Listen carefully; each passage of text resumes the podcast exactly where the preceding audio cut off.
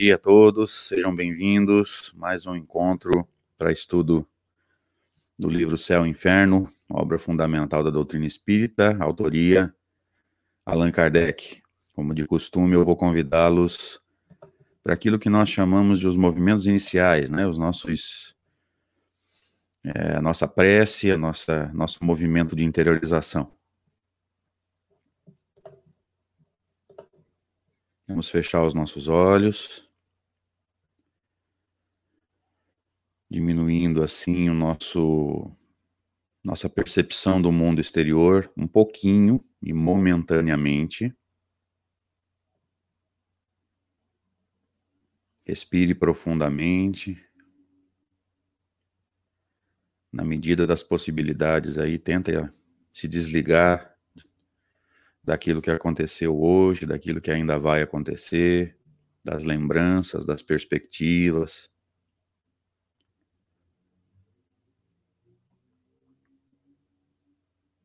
E vamos agradecer mais uma manhã de sábado ensolarada, alegre. Mais um encontro para busca de conhecimento. Amigo Jesus, amigos espirituais, Anjos guardiães de cada um de nós, muito obrigado por mais um dia nessa encarnação em que a doutrina espírita norteia o nosso processo evolutivo e tenta nos ajudar a apaziguar o nosso coração. E nós possamos estar receptivos, Senhor, às intuições, simpáticos aos bons espíritos, e transformar o conhecimento que nos tem sido ofertado por várias fontes em transformação moral, que é o objetivo primário da doutrina espírita. E é assim, Senhor, cheios de esperança, de que se as situações não mudarem, os nossos olhos mudarão, que nós pedimos permissão para iniciar mais esse encontro. Que assim seja Graças a Deus. Vamos lá, queridos, trigésimo encontro para estudo do livro Céu e Inferno, quinto encontro para estudo desse capítulo, chamado O Céu, onde Kardec vai desconstruir uh, uma das partes né, da crença na fixação do destino, como ele nos diz no Evangelho segundo o Espiritismo, a fixação do destino significa que aquele que era bonzinho ficava eternamente no céu. Aquele que não era bonzinho ficava eternamente sofrendo no inferno, que se eu não estiver enganado, no próximo capítulo, então, ele vai desconstruir depois é, essa crença né, na, na, na, no, na fixação do destino para aqueles que não foram bons, mas é, minha amiga Rose, bom dia. Estivemos juntos numa, numa live muito, muito agradável ontem. Convite abençoado para o trabalho. Obrigado. É, então ele vai desconstruir também essa perspectiva no próximo capítulo, se eu não estiver enganado. Essa perspectiva de fixação do destino para Olha a Olga nos dizendo que lá está frio e chovendo. Olha que interessante. Aqui tá friozinho, mas um, sol, uma manhã muito bonita. Mas enfim, ele vai desconstruir no próximo capítulo, se eu não estiver enganado aqui na ordem, uh, essa crença no, no sofrimento eterno, né, na fixação do destino para aqueles que não foram bons. Aqui ele desconstrói a fixação do destino para aqueles que foram bons e que acreditam que vão ficar eternamente num, numa situação, numa região em que é, não se faz nada a não ser louvar a Deus e cantar hosanas de louvor. Então vamos retornando ao estudo, como de costume, fazendo uma análise do último slide que nós estudamos há uma semana, quando Kardec nos dizia assim: o progresso entre os espíritos é fruto de seu próprio trabalho. A cada um segundo suas obras, nesse caso aqui, aquele que se esforça é, progride, avança na escala evolutiva, né? Mas, como eles são livres, livre-arbítrio, trabalham em seu próprio avanço com mais ou menos atividade ou negligência, ou seja, há esforçados. e há também aqueles que não estão muito preocupados com nada. Segundo sua vontade, apressam assim ou retardam seu progresso e, em consequência, sua felicidade. Então, aqui está muito claro que esse progresso ele é fruto do nosso esforço. Sempre fruto do nosso esforço. Enquanto uns avançam rapidamente, outros ficam estagnados por longos séculos nas posições inferiores. São, portanto, os próprios artífices de sua situação, feliz ou infeliz, segundo essa máxima do Cristo, que nós citamos agora há pouco, a cada um segundo as suas obras. Todo espírito que fica para trás só pode acusar a si mesmo. Isso aqui é muito importante. Isso aqui precisa nortear a nossa vida. E se a gente não estiver dando conta, nós estamos é, nos revoltando frente às provas que nós mesmos pedimos no processo evolutivo. E assim, como aquele que avança tem todo o mérito por isso. A felicidade que conquistou tem ainda maior valor para ele. Então aqui Kardec nos ajuda a entender que aqueles que conquistaram a felicidade, os espíritos puros, aqueles que já estão na segunda ordem, os espíritos bons, é, eles conquistaram a felicidade, eles não foram privilegiados. E assim é a justiça, né? Porque ele não, Deus não poderia criar seres mais felizes e seres menos felizes. O ponto de partida tem que ser o mesmo. E vamos iniciar então. Eu convido vocês para iniciarmos agora o trecho de hoje do nosso estudo, com Kardec nos dizendo a bem-aventurança suprema, ou seja, a felicidade suprema, é partilha apenas do, dos espíritos perfeitos, em outras palavras, dos puros espíritos. O que, que significa puro espírito? Vamos entender bem essa, essa esse termo, né? Puro espírito. Lembra que na briga entre o espírito e a matéria, em nós, espíritos imperfeitos, a matéria ganha. Nos espíritos segunda ordem, o espírito ganha. No espírito de primeira ordem não tem briga, ou seja, ele não é tentado. Não existe tentação, não existe prova para espírito puro. Tá? É, espírito puro não tem risco de cair, não tem risco de errar, não tem risco de alguma situação levá-lo a agir de forma contrária ao que Deus pede, ao que Deus espera através da sua lei. Então, é, não há tentação para espíritos puros.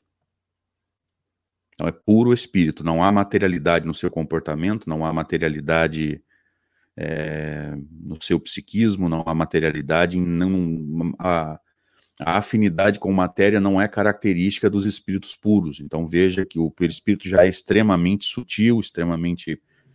É, ele é formado apenas pela parte boa dos fluidos, tá? Jesus, ao chegar, ao encarnar na Terra, ele vai usar os fluidos da Terra, mas a parte mais pura dos fluidos da Terra. Então, de todos os fluidos que tem aqui, Jesus chama para si, ele atrai para si só a parte pura, dos mais pura dos fluidos da Terra. Então veja que espírito puro significa zero de materialidade. Espírito bom significa mais espírito que matéria. E espírito imperfeito significa mais matéria do que espírito. Tá? Puro espírito significa zero de materialidade, zero de todas as culturas e crenças adotadas durante a encarnação. Ou seja, só a lei de Deus em toda a sua pujança. Vamos voltando aqui para o slide. Kardec prossegue dizendo assim: Eles só atingem depois de terem progredido em inteligência e moralidade. Lembre-se, são como se fosse duas asas. Se não estiver enganado, o Espírito Emmanuel trabalha esse conceito num livro dele chamado Pensamento e Vida, se não estiver enganado. Tá? É, vai trabalhar com a metáfora das asas, né? E nós vamos nos lembrar que no livro dos Espíritos, é, Kardec pergunta aos espíritos se o progresso moral acompanha o intelectual, e os espíritos vão responder para ele que não, que o progresso moral decorre do intelectual. Ou seja, o primeiro passo no progresso é a intelectualidade. E aí a gente vê pessoas é, trabalhando de forma contrária ao esclarecimento, e eu não sei por que, que isso acontece, isso é falta de entendimento. É, sem progresso intelectual não acontece o progresso moral. E aí Kardec, na sua função de pedagogo, ele vai perguntar aos espíritos, né, como pode o progresso intelectual engendrar, formar o progresso moral? E os espíritos respondem que é fazendo compreensíveis o bem e o mal. Daí para frente, o espírito escolhe. Olha que interessante. Saber o que é o certo não nos obriga a fazer o certo, porque o livre-arbítrio nos dá o direito de fazer errado. E aí a gente vai entendendo de que forma o espírito progride. Não é porque ele sabe que é certo, é porque ele quer fazer o certo. Então veja que a, a formação intelectual, o esclarecimento é extremamente importante no progresso moral, fazendo compreensíveis o bem e o mal, o certo e o errado. E não é só em termos de moralidade. A pessoa que se esclarece, ela é, tem mais higiene, ela entende melhor a importância da higiene, por exemplo, ela se alimenta melhor, ela, ela lava melhor os alimentos, ela mantém o seu ambiente mais organizado, mais limpo. O esclarecimento é muito importante. Nós precisamos parar com essa história de trabalhar contra o esclarecimento, de trabalhar contra o crescimento é, intelectual. As pessoas têm que amadurecer, têm que ler bons livros, tem que, desculpem a citação direta de situações aí, para de assistir novela, para de assistir Big Brother, para de assistir coisa que não vale a pena. Leia bons livros, leia, é, se você tem TV a cabo, né, não é todo mundo que tem, eu, por exemplo, não tenho, mas assista bons programas, assista bons documentários, esclareça-se e mude a sua maneira de ver a vida, que o progresso moral é consequência disso. Se você enxerga alguma coisa que você está fazendo e acha que é certo, com o esclarecimento você, você descobre que é errado, naturalmente você vai alterar o seu comportamento. Essa é a síntese do progresso. Você desconstrói o erro para construir o acerto. E Kardec prossegue aqui no texto. O progresso intelectual e o progresso moral raramente andam lado a lado. Muito raro. Por quê? Porque um é o primeiro degrau, o outro é o segundo. Aí geralmente a gente gosta muito do progresso intelectual, porque faz a gente parecer inteligente, faz a gente parecer sábio, mas eu até comentei isso na live ontem com os amigos do litoral, a Rosilé está na sala com a gente aqui.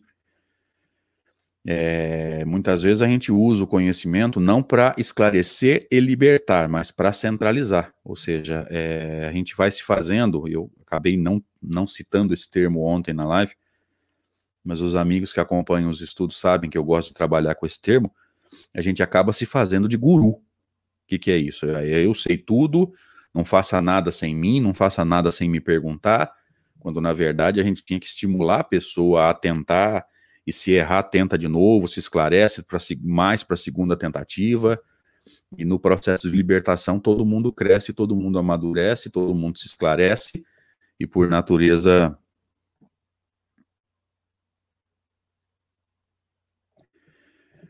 É, a Vânia pergunta aqui, mas André, é, a moral é pelo querer e não pelo saber. Pergunta, por que o intelectual vem primeiro? Olha, olha a pergunta dos espíritos, Vânia. Sugiro um estudo profundo desse texto, né? Como pode o progresso intelectual, saber, formar o crescimento moral, fazendo compreensíveis o bem e o mal? Moral é quando você faz o bem, mas antes você tem que saber o que é o certo e o que é errado. Sugiro um estudo profundo desse, desse texto aí, das perguntas anteriores, sei lá, duas para cima, duas para baixo, ou duas para trás, duas para frente, enfim. Dá uma estudada nesse texto aí que vai ser é, interessante é, para você. Aliás, para todos nós, né? É, então, em geral, a gente acaba usando, né, nós imperfeitos, o conhecimento para nos colocar numa posição de destaque, para nos mantermos sempre aí, né, eu sou eu que sei, sou eu que vou te orientar, sou eu que vou. Enfim, quando na verdade a gente deveria descentralizar. Lembre-se, Jesus não formou discípulos, Jesus formou outros líderes dentro da capacidade de cada um, né, era um momento evolutivo, eram espíritos possivelmente imperfeitos, em termos de escala espírita, tanto que na hora H todo mundo caiu, todo mundo deixou Jesus na mão, poucos ficaram por perto, mas é, Jesus, dentro da capacidade de cada um daqueles que nós chamamos de discípulos, Jesus não, via, não os via como discípulos, Jesus os via como novos líderes. Nós vamos voltando para o texto aqui. Mas o que o espírito não faz num tempo, faz num outro, de modo que os dois progressos acabam por atingir o mesmo nível. Aqui, se é que eu posso dar uma opinião pessoal, gente, sempre deixando claro que é opinião pessoal, eu acho que é, moralidade e conhecimento se igualam no último degrau antes de chegar a espírito puro. Eu acho que eles se igualam é, nos espíritos superiores, né? Lembra, segunda ordem, item 111 da escala espírita. Eu acho que moralidade e, é, e conhecimento, saber, né, nos dizeres da, da, da Vânia aqui na pergunta anterior, é, eles se igualam ali nos espíritos superiores. Dali para frente você vence as últimas provas e chega a espírito puro. Só que quando eu digo vencer as últimas provas, não quer dizer que é de uma hora para outra, tá, gente? Isso vai talvez milhões de anos aí. Então, eu sintetizei aqui, e se a gente não der essa explicação a mais, corre o risco das pessoas entenderem errado, ok? Mas é uma crença pessoal. Pelo amor de Deus, não, não leve isso como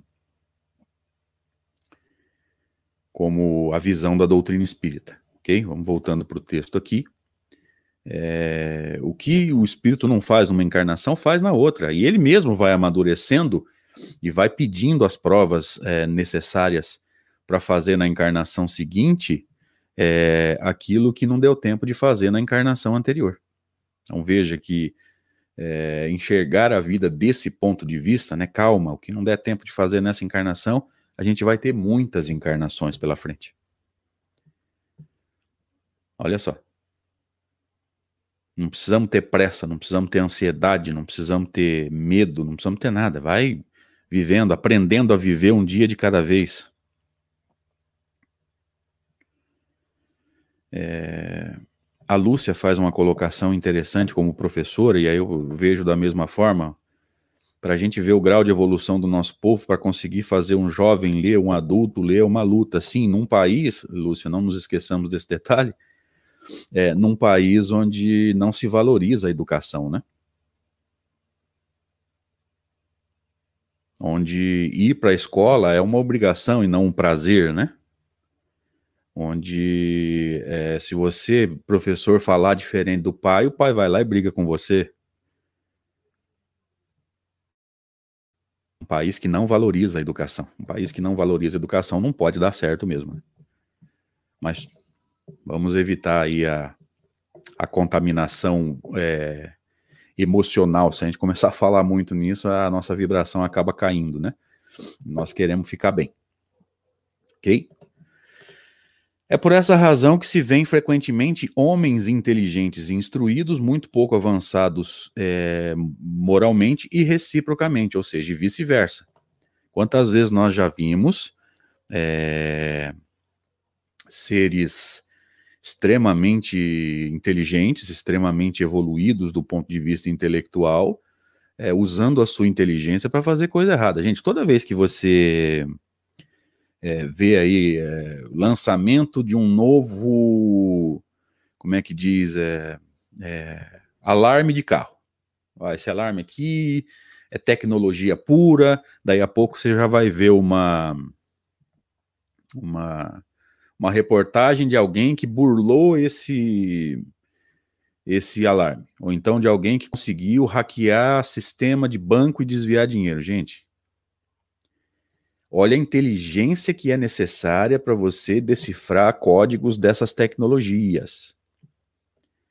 São gênios, mas moralmente estão usando essa inteligência, estão usando essa genialidade para proveito próprio. Perceba que houve um progresso intelectual e não foi pequeno. Eles são extremamente inteligentes, eles conseguem decifrar códigos extraordinariamente difíceis, eles são extremamente habilidosos no que fazem.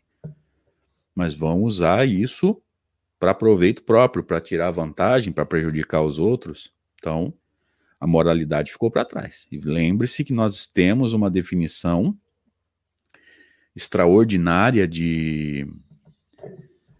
É, moral na questão 629 de O Livro dos Espíritos, né? Pensemos nisso. naquela definição da 629 de O Livro dos Espíritos com relação à moral e os espíritos extremamente evoluídos respondendo para Kardec. Mas vamos voltando para o texto aqui.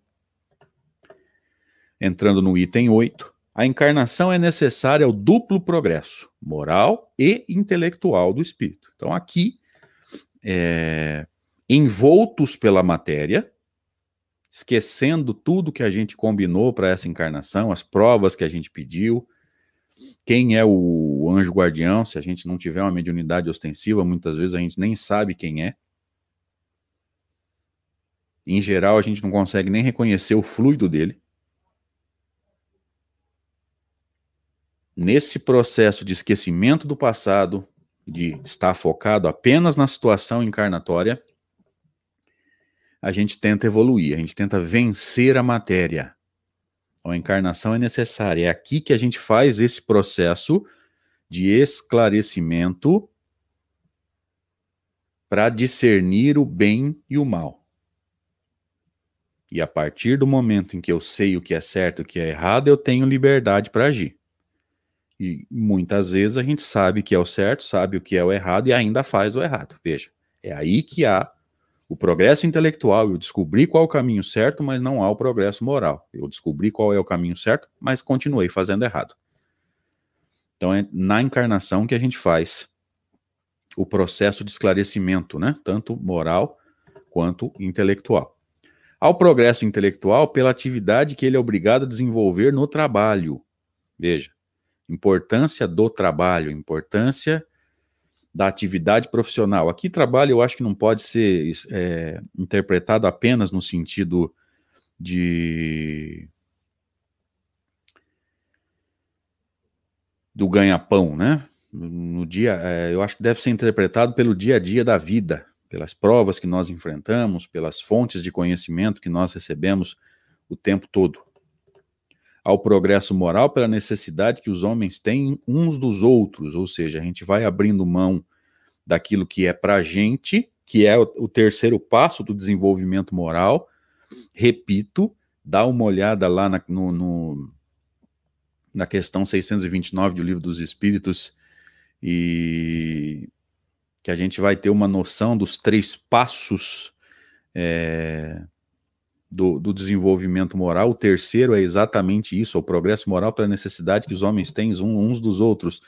Ou seja, eu abro mão de fazer para mim, o outro abre mão de fazer para ele e a gente faz em conjunto, visando um bem maior, visando uma situação melhor para uma coletividade. A vida social é a pedra de toque das boas e das más qualidades.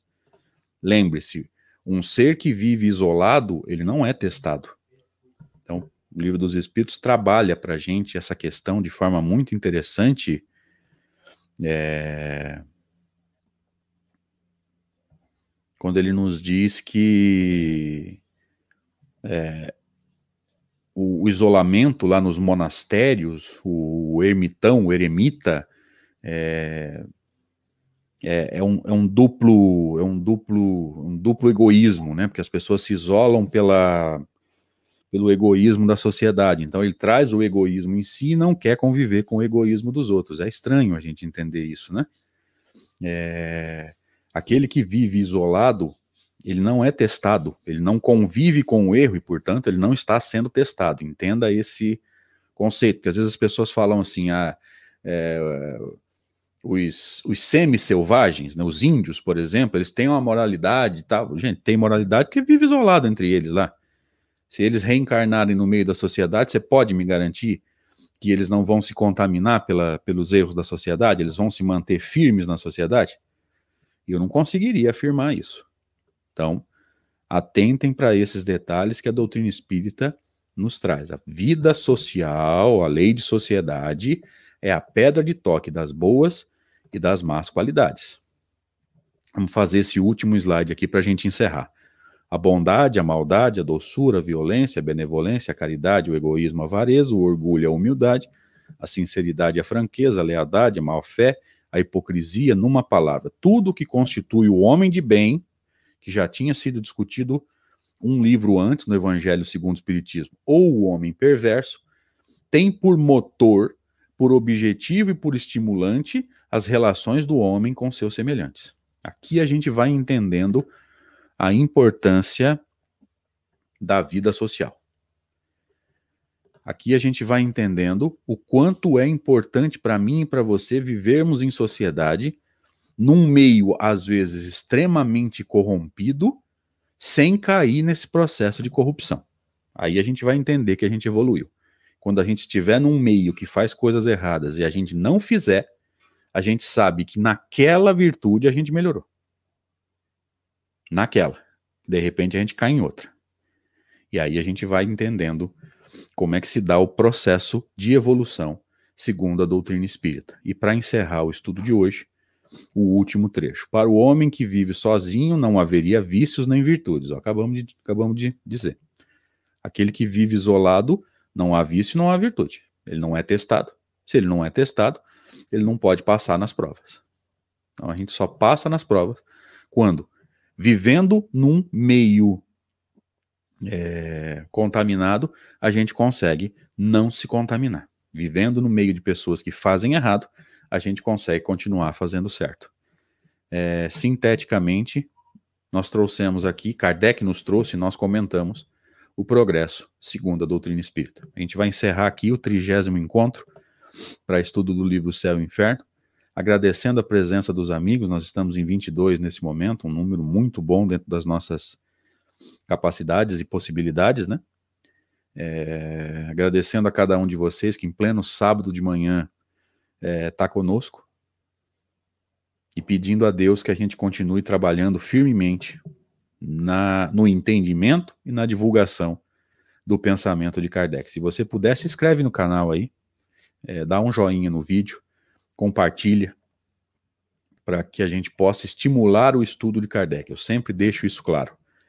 Nosso objetivo é fazer com que as pessoas pensem no, é, na, na, obra de Kardec, estimular o estudo, mesmo que a pessoa é, assista ao nosso estudo e discorde, ela faz um, faça um estudo é, para comentar de uma outra forma, não tem problema, pelo menos o, o objetivo se cumpriu, que é estimular o estudo do pensamento de Kardec. Obrigado, gente. Deus abençoe. Bom sábado, bom domingo. Até mais.